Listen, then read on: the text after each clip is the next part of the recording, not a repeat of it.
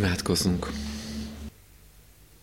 Köszönjük neked, mennyi atyánk, hogy most egy gyülekezet közösségében eléd jöhetünk.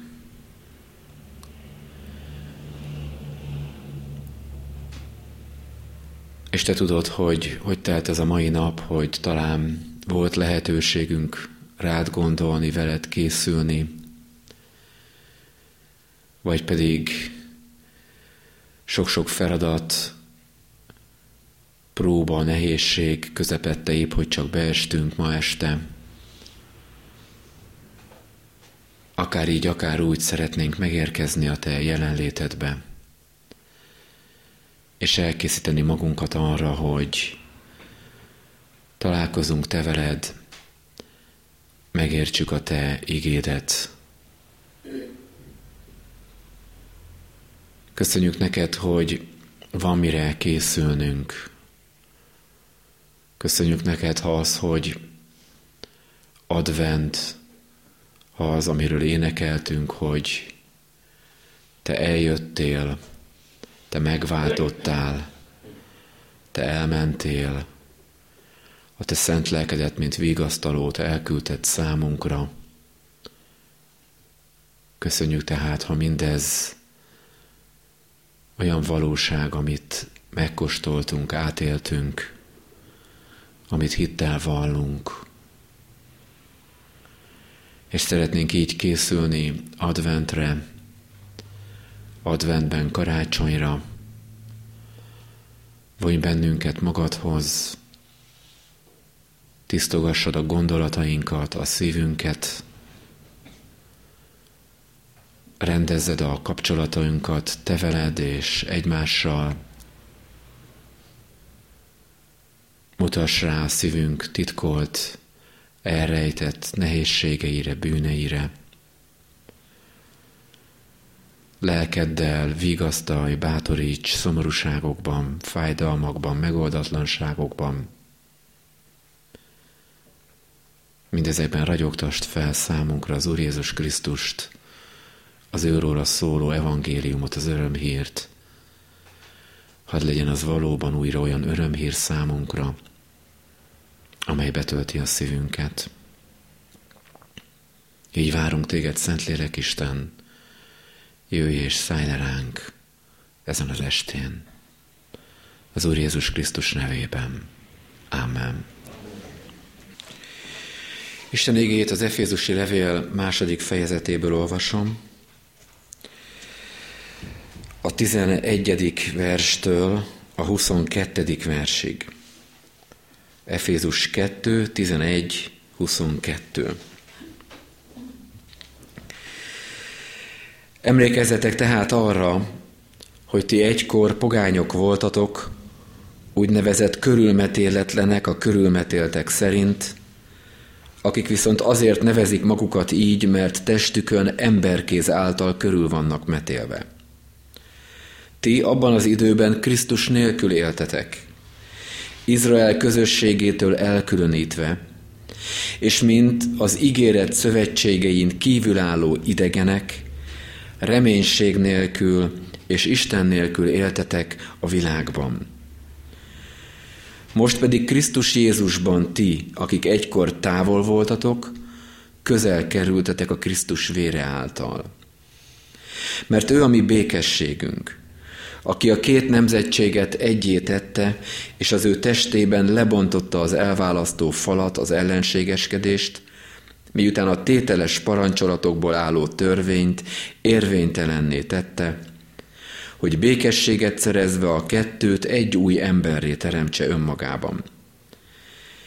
Megbékéltette mindkettőt egy testben az Istennel, miután a kereszt által megölte az ellenségeskedést önmagában és eljött, és békességet hirdetett nektek, a távoliaknak, és békességet a közelieknek. Mert általa van szabad utunk mindkettőnknek egy lélekben az atyához. Ezért tehát nem vagytok többé idegenek és jövevények, hanem polgártársai a szenteknek és háza népe Istennek. Mert ráépültetek az apostolok és a proféták alapjára – a sarokkő pedig maga Krisztus Jézus, akiben az egész épület egybeilleszkedik, és szent templommá növekszik az Úrban, és akiben ti is együtt épültök az Isten hajlékává a lélek által.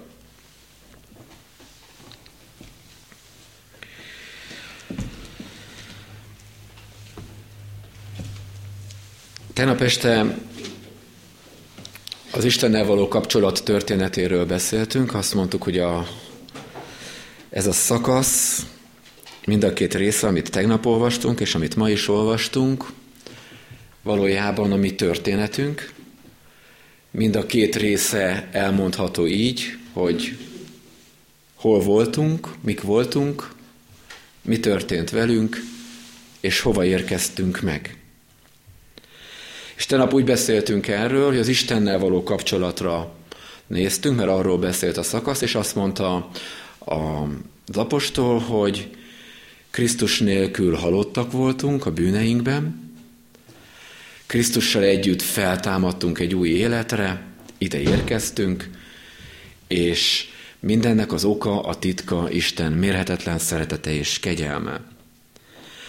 Ma pedig Ugyanennek a történetnek, az evangéliumnak a, a vízszintes, a horizontális dimenziója van előttünk, ez is a mi történetünk, honnan indultunk, és a meghatározó kép a távolról, messziről, mi történt, itt látni fogunk két képet, a fal és a kereszt képét, és hová érkeztünk, mivel lettünk, egy növekvő templomot látunk. Tehát erről beszéljük ma este, honnan indultunk, mi történt velünk, és hova érkezünk. Emlékezzetek tehát arra, hogy ti egykor pogányok voltatok. Pálapostól azokat szólítja meg az efézusi gyülekezetben, és ők vannak ott többségben, akik pogány, azaz nem zsidó háttérben lett, háttérből lettek Isten népének a tagjai. Jézus Krisztus követőivé. Voltak, akik zsidó háttérből, Izrael gyermekeiként lettek Jézus követői, de Efézusban a többség az nem zsidó, hanem pogány háttérből jött Jézus követője. Őket szólítja meg, emlékezzetek, ti, akik most már Jézushoz tartoztok, emlékezzetek, hogy ti egykor pogányok voltatok. És öt kifejezést olvasunk, amely amely kifejezi, hogy mit jelent távol lenni, mit jelent kívül lenni Isten népén, Isten szövetségén. Abban az időben azt mondja, Krisztus nélkül voltatok, Isten népén Izraelen kívül voltatok, ígéret nélkül voltatok, reménység nélkül voltatok, és Isten nélkül voltatok. És ahogy tegnap is, most is azt kell mondani, hogy itt indul mindannyiunk története. Távol Istentől és az ő népétől. Mert az akkori pogányból lett Jézus követőknek látni kell azt, hogy Istennek volt már egy története a világban. Istennek volt már egy munkája az ő választott népével, Izraellel. És ettől a választott néptől, Izraeltől mi nagyon messze voltunk, mi ezen egykor kívül estünk. Isten nemzetközösségétől, ahogy az apostol fogalmaz, elkülönítve. Éppen ezért az Izrael által bírt ígéretekre nézve idegenek. Az Isten otthonára, az Isten családjára nézve jövevények. Az Isten népe által bírt reménységből kizárva lévők, és ilyen értelemben Isten nélkül valók voltunk. Pálapostól emlékeztet, hogy honnan indultunk, hogy mi a kezdet. Épp azért, hogy utána újra értékelni tudjuk, hogy hova jutottunk, vagy meglássuk, hogy hova juthatunk. Ez ma ugyanúgy igaz, ugyanúgy valóságos. Hogy az Istennel való kapcsolat az nem csak egy, ahogy a legtöbbször megéljük, vagy gondolunk rá, nem csak az ő meg az én személyes ügyem, hanem Istennek van egy népe, van egy közössége. Istennek a népe, a közössége ígéreteket birtokol. Isten népe, Isten közössége reménységgel bír. Isten egy népet, egy közösséget nevez a magáénak, nem csak egyénekről beszél. És azt mondja itt, hogy aki nem tagja, nem része ennek a népnek, ennek a közösségnek, az kívül van, az reménység nélkül van, az ígéretek nélkül van, az nem Istennel van. Távoli és messzi a kapcsolatuk. Kérdés, ezt hogyan lehet megragadni a mai világban? És azt hiszem, hogy talán ha megpróbáljuk a mai városi ember, nagyvárosi ember életérzését felidézni, akkor, akkor megérzünk valamit ebből a távolságból, ebből a messzeségből, ebből a egészen mély jövevénységből, idegenségből, vagy magányról. Egy nagyon mély belső űrről. Nem az emberi kapcsolatok hiányáról, mert abból sok van. Nem egyedül vagyunk, a legtöbben nem egyedül vagyunk. Hanem valami olyan magányról, ami sokszor akkor is ott van az emberben, az emberrel, ha vannak körülötte emberek, ha van családja, ha vannak barátai. Távol és messze. Amikor belső űrről beszélünk, reménység nélküliségről, akkor nem arról beszélünk, hogy nincsenek céljaink vagy terveink, és nem teszünk dolgokat, és nem haladunk valami felé hanem arról, amikor esetleg sokkal mélyebben teszik fel ezt a kérdést, de miért tesszük mindazt, amit teszünk? Miért tesszük? Miért megyünk a kitűzött célok felé? Van valami értelmetlenség, abszurditás, ami az élethez kapcsolódik, ha Isten népétől távol vagyunk és kívül vagyunk. És Pálapostól emlékeztetni akar. Emlékezzetek, hogy egykor pogányok voltatok, Isten népétől távol, a reménységekből, az ígéretekből kizárva. Miért van jelentősége ennek? Miért emlékeztet? Két jelentősége van pásztori szempontból. Az első, hogy ha emlékezel, hogy honnan indultál, mert esetleg már nem itt vagy, ha csak visszanézel és emlékezel, hogy honnan indultál, és újra beletekintesz abba, hogy milyen hatalmas dolog, ha ma el tudod mondani, hogy Isten népének a tagja vagyok, akkor ez ennek a felelevenítése megújítja Isten iránti hálánkat. Ha újra szembenézünk, hogy mit jelentett kívül lenni Istennek ezen a közösségén, akkor is, ha ma bent vagyok. És újra felismerem, és meglátom majd, hogy a történetet végigvesszük, hogy milyen áron és milyen módon lehetek én ma bent. Akkor ez átjárja a szívünket. Megújítja Isten iránt a hálánkat és a szeretetünket. És ez az első ok, amiért Pálapostól ezt mondja a keresztény gyülekezetnek, az efézusi gyülekezetnek emlékezzetek, honnan jöttetek. Emlékezzetek, hogy távol idegenek voltatok, jövevények voltatok, kívül voltatok. A másik fontos következmény, amit szeretnék hangsúlyozni, hogyha egy gyülekezet emlékszik, hogy honnan jöttünk, akkor együttérző lesz azok iránt, akik még ma is kívül vannak az Isten népén. És egy gyülekezet, és erre a végén vissza fogok utalni, ha egy gyülekezet szeretne erősödni, szeretne növekedni, akkor állandóan tudniak kell, hogy milyen azoknak a helyzete, az élete, a gondolkodásmódja, az érzésvilága, akik ezen a reménységen kívül vannak. Mert ha elfelejtjük, akkor nem leszünk nyitottak. És ha bezárkózunk, akkor nem tudunk befogadni. És ha nem tudunk befogadni, akkor elfogyunk. Úgyhogy emlékezzünk, hogy honnan indultunk. Ez az első, amire Pálapostól mond, amit mond. Távol, messze az Isten népétől. Másodszor arról beszél, hogy akkor mi történt. Egy falról és egy keresztről hallunk ebben a részben. Mi történt azokkal, akik Krisztus nélkül, Isten népén kívül, ígéret nélkül, reménység nélkül, Isten nélkül voltunk? A válasz Most pedig Krisztus Jézusban ti, akik egykor távol voltatok, közel kerültetek Krisztus vére által. Úgyhogy figyeljünk a hogyanra. Mi történt? Mit és hogyan tett Isten? Mi ennek a történetnek a fordulópontja? Mi a szíve, mi a lényege? Mit jelent, hogy közel kerültünk? Ezt fejti ki Pálapostól bővebben, és a tétele így hangzik, hogy Jézus Krisztus két nemzetséget, ezt a két csoportot, zsidót és pogányt.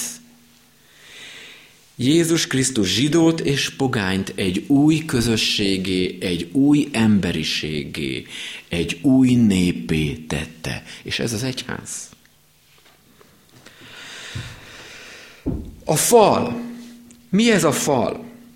Eddig Pálapostól úgy beszélt a pogányokról, a nem zsidókról, hogy kívül vannak Isten népén, távol vannak, de most ehelyett úgy fog róluk beszélni, hogy beszél már Izraelről, Isten népéről is, és azt mondja, hogy a két csoport között egy hatalmas fal van.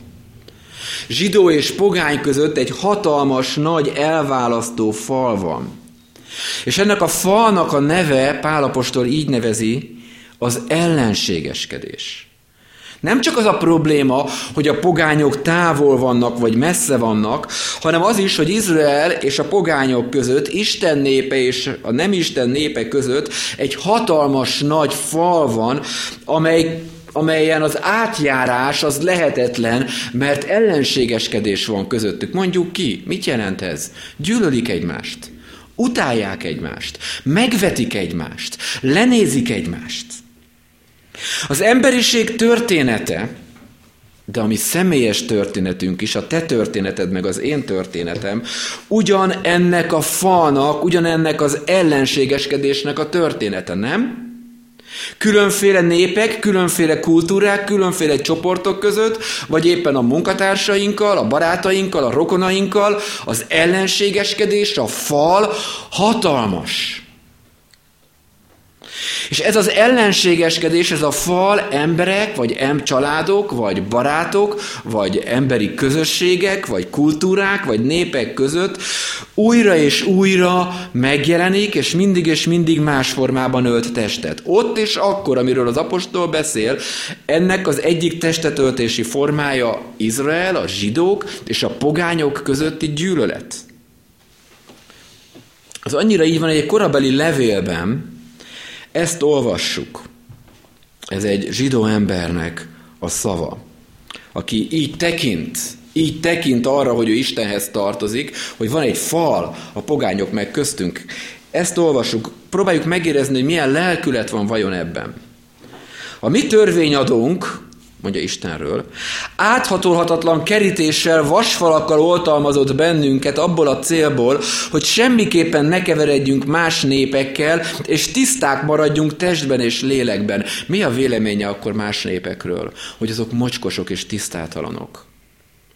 Valamit így folytatja. Azért, hogy semmi ne szennyezzen be minket, és ne fertőződjünk meg azáltal, hogy hitvány emberekkel közösséget vállalunk, minden oldalról körbekerített bennünket az ételre, italra, érintésre, hallásra és látásra vonatkozó tisztasági előírásokkal. Ez egy fal. Megvolt a szerepe.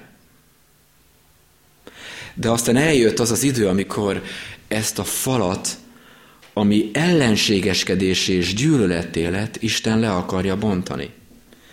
Mert a zsidók megvetették, lenézték és tisztátalannak tartották a pogányokat, a pogányok pedig hasonlóan viszonyultak a zsidókhoz.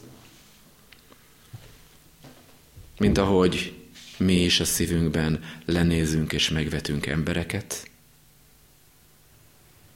és vannak emberek, akik lenéznek és megvetnek minket. Ismerős ez a fal a saját szívünkben? Kik azok az emberek, melyek azok a csoportok, akiket valamiért lenézünk és megvetünk. És kik azok, akik hasonlóan éreznek irántunk. De ez lehet, hogy csak egy ember, akivel éppen haragon van. Egy család, akivel a haragot generációkon át tartjuk. Hatalmas nagy falak, az ellenségeskedés, a gyűlölet, a megvetés, a lenézés falai ott a szívünk közepén. Mi történik a fallal? Mi történik az efézusi gyülekezetben, ahol vannak zsidók és vannak pogányok? Itt fogjuk meglátni, hogy mi történik, hogy mi a történetnek a szíve, a fordulópontja. Azt mondja Pálapostól, hogy Krisztus ezt a kettőt megbékéltette. Sőt, nem csak békességre hozta, hanem azt mondja, hogy e kettőből teremtett egy új embert, egy új emberiséget, és ez Isten népe, az egyház. Hogy ott, ahol fal van a szívedben, fal van a szívünkben, ott Isten Krisztusban azt le akarja bontani, hogy téged egyé tegyen azokkal, akik megvetnek, vagy akiket megvetsz, akik a haragosaid, vagy akiknek a haragosa vagy. Mert ez az örömhír, mert ez a mi történetünk. És ha megkérdezzük, hogy ez hogyan történhet meg, vagy hogyan történt, akkor itt jön a fal mellé a másik meghatározó kép, a kereszt. Mert ezt olvassuk. Jézus az ő testében lebontotta az elválasztó falat, az ellenségeskedést. Hogy bontja le? Az ő testében, majd így folytatja Pál, a kereszt által megölte az ellenségeskedést önmagában. Na, ezt próbáljuk megérteni. Jézus tehát nem azt mondta, hogy zsidók és pogányok, legyetek szívesek, béküljetek meg egymással, mert mégis milyen tisztességtelen dolog, hogy ti itt gyűlölitek egymást, és megvetitek egymást. Jézus nem azt mondja, hogy hát legyél szíves, akkor békülj meg, rendezétek, ne nézz úgy, akire eddig úgy néztél, ahogy néztél, hát most már jöjjön meg a józan eszünk, aztán legyen valami. Miért nem ezt mondja? Azért, amiért a diplomáció is olyan erőtlen, amilyen erőtlen. Hányan vannak most, akik azon dolgoznak, nem biztos, hogy mindenki, de sokan, hogy valahogy Ukrajna meg Oroszország között valami rendeződjék. Mit tudnak tenni? Hát különböző diplomáciai tanácsok, meg, meg döntések, meg szabályozások, meg kényszerítések, valami legyen. De Jézus nem ezt tette. Még egyszer, mit tett? A kereszt által megölte az ellenségeskedést önmagában. Jézus maga bontotta le a falat saját maga testében, halálában megölte az ellenségeskedést a kereszt által, azaz halála által. Nem kívülről hozott megoldást az ellenséges felek közé, hanem belépett az ellenségeskedők ösztözébe, belépett a gyűlöletbe, belépett a gyilkos indulatba, és maga hordozta azt, azaz belehalt ebbe a kereszten, hogy megbékéltesse mindezeket egymással. Maga halt bele, maga ment a keresztre azért, hogy e kettőből, meg belőlünk, meg a haragosainkból egy emberiséget, egy nemzetséget, egy közösséget teremtsen a saját élete és halála által. Ezt mondja Pálapostól.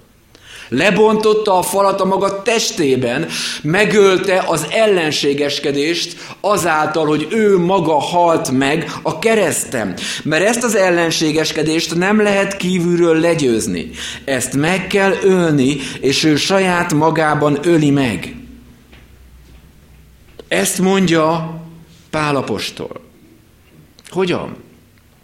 Hogyan működik ez? Úgy, hogy mindkét fél ugyanazzal találja magát szembe. A pogány felismeri, hogy Jézus Krisztus halála és feltámadása nem csak a zsidóságé. Felismeri, hogy Jézusban Isten kiterjeszti a kegyelmét, a szeretetét ő rá is minden népre, és megérti, hogy bár távol voltam, most már közel vagyok Istenhez. Halott voltam a bűnben, de életre keltem. És a zsidó, a zsidók is megértik, hogy bár miénk az ígéretek, a reménység és Isten, nekünk sincs más út, Mi is halottak voltunk, és nekünk is Krisztusban van új életünk.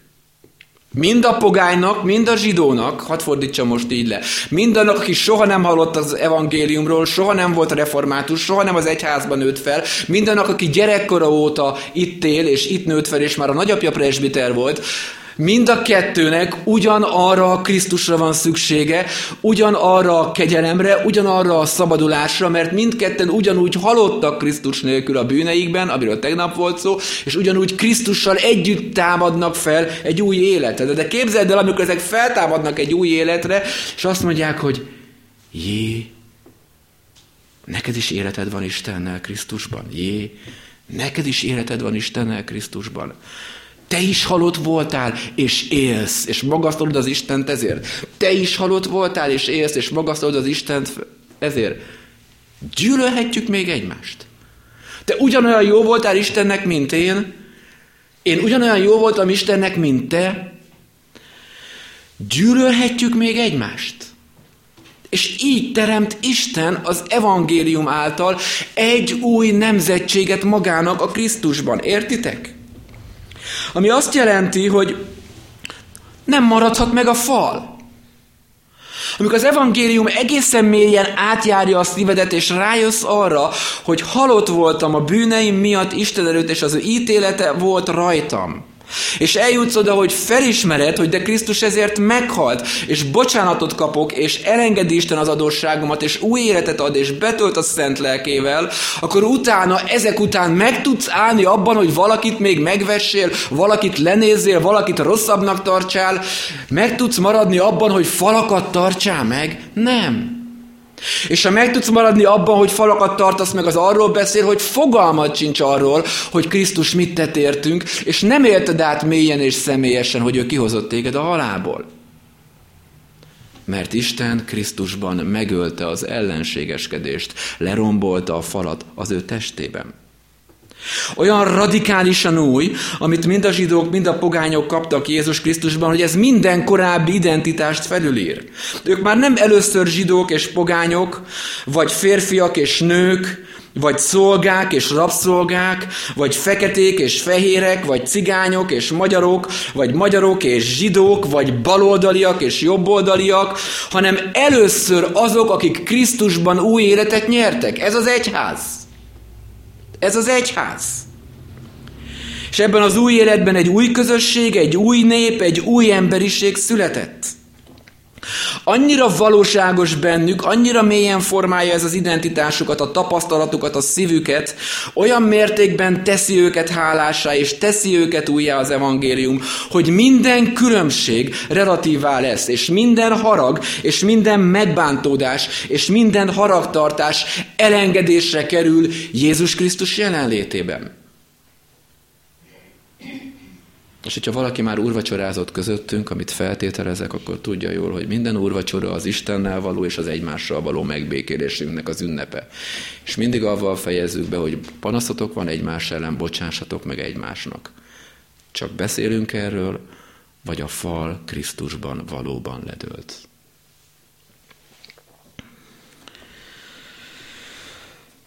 Mert egy gyülekezetnek a küldetése, hogy testet öltsön a gyülekezetben az evangéliumnak ez az igazsága. Egy olyan országban élünk, ami végzetesen megosztott politikailag. Vajon a gyülekezetben megéljük-e azt, hogy Krisztus nagyobb, mint a politikánk? És tartozhatok politikailag ide, vagy tartozhatok ide, vagy oda, vagy amoda. Krisztusban testvérek vagyunk, ez az identitásom. Hogy van ez a gyülekezetünkben? Vagy mi van a gyülekezetben azokkal, akiknek kevesebb van, és akiknek több van, akik tehetősebbek? Két külön csoport? Egyik lenézi a másikat, másik szégyeli magát az egyik előtt? Ugyanolyan rossz, ha valaki önmagát lenézi, a kisebbségérzés, mint, aki, mint amikor valaki a másikat nézi le.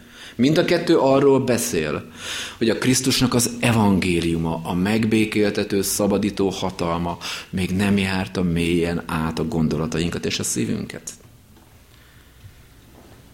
Létezhet-e új emberiség a gyülekezetben? Krisztusban megbékélt emberiség, de ha nem létezik, akkor meg miért vagyunk gyülekezet? És itt már eljutottunk oda, hogy hova érkezünk. Honnan indultunk? Távol voltatok, ígéretek nélkül, reménység nélkül. Mi történt? Isten Krisztusban megbékéltetett, közelhozott, egyétett halála, Jézus halála által. Hova érkeztünk, ezt már elkezdtük.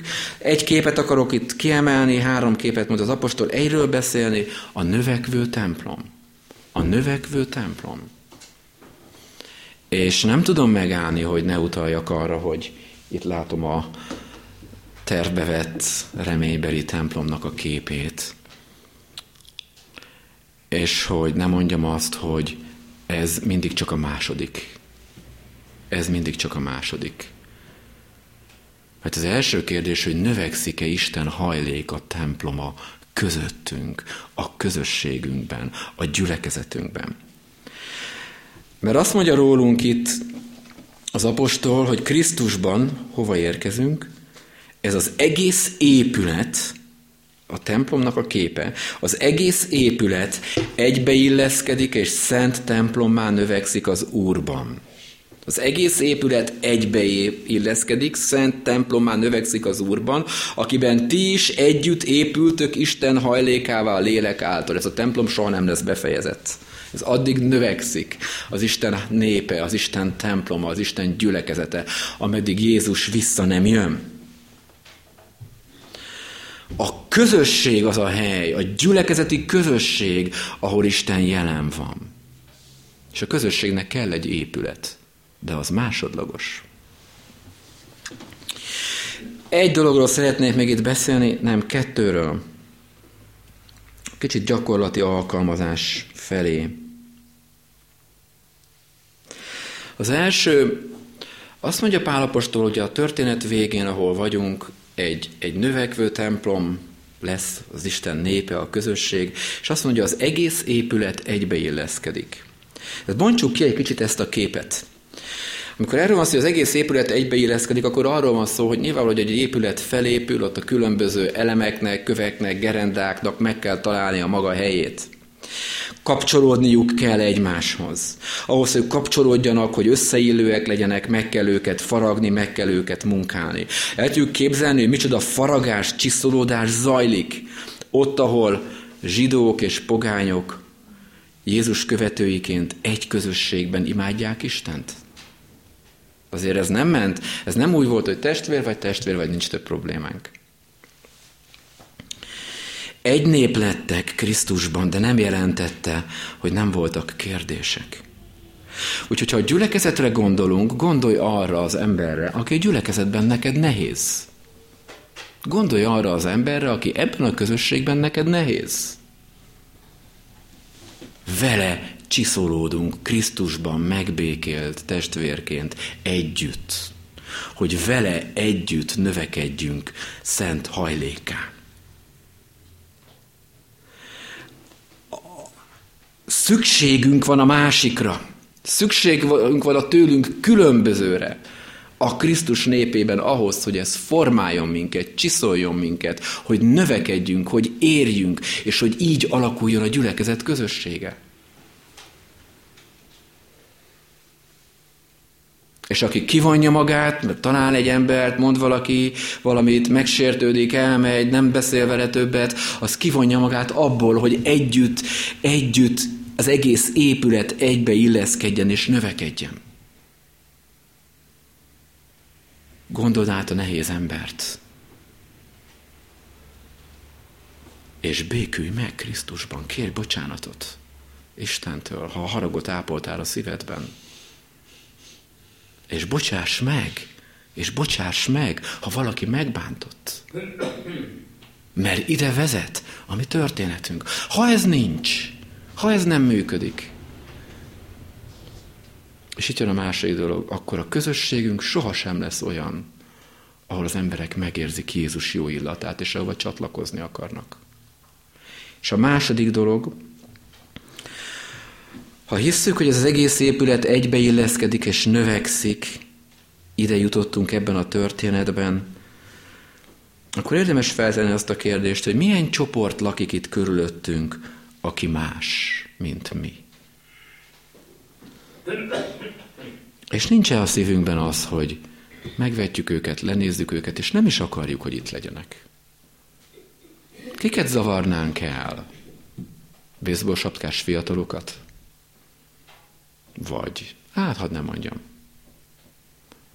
De ha Isten az ő népét elhelyezte itt, és ez a nép, ennek az a története, hogy mindannyian távolról indultunk, és Krisztusban kerültünk közel, és békültünk meg, és kaptuk meg ezt a sok-sok áldást, akkor a gyülekezetnek folyamatosan nyitva kell lenni, hogy akik ma vannak távol, és ma vannak egészen máshol, azok is megtalálhassák rajtunk keresztül, a közösségi életünkön keresztül, az itteni életünkön keresztül ezt a Krisztust, aki őket is közel akarja hozni. És ebben egyen-egyenként és gyülekezetként is van felelősségünk, hogy túllássunk magunkon, hogy imádkozunk a szomszédainkért, a barátainkért, az ismerőseinkért, és el tudjuk őket hívni az Isten közelségébe, az Isten szeretetébe. Imádkozzunk ezért.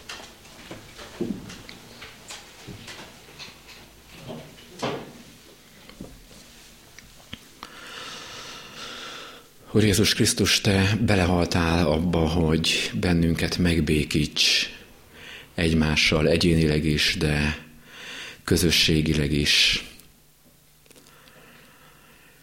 És mi sokszor fel sem fogjuk, hogy Te, ami neked ennyire drága és ennyire szent, azt mi hogyan tudhatjuk, hogyan tudjuk így figyelmen kívül hagyni és megvetni azáltal, hogy haragot tartunk azáltal, hogy bizonyos csoportokat, bizonyos típusú embereket lenézünk, vagy megvetünk, vagy azáltal, hogy magunk ápoljuk magunkban azt, hogy biztos bennünket néznek le, és bennünket vetnek meg.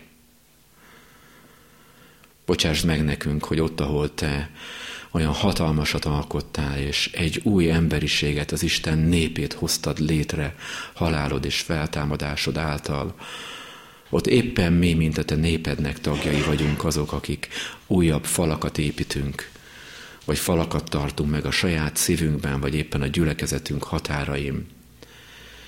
És azért kérünk téged most, hogy szent lelkeddel mutasd meg nekünk, hogy hol vannak azok a falak, amelyeket te már ledöntöttél kereszthalálod által, és add meg nekünk azt a szabadságot, és azt az engedelmességet, és azt a hitet, hogy ránézünk te rád, a te keresztedre, és megbékélünk, és megnyílunk, és befogadunk, és áldást mondunk, és bocsánatot kérünk, és megbocsátunk.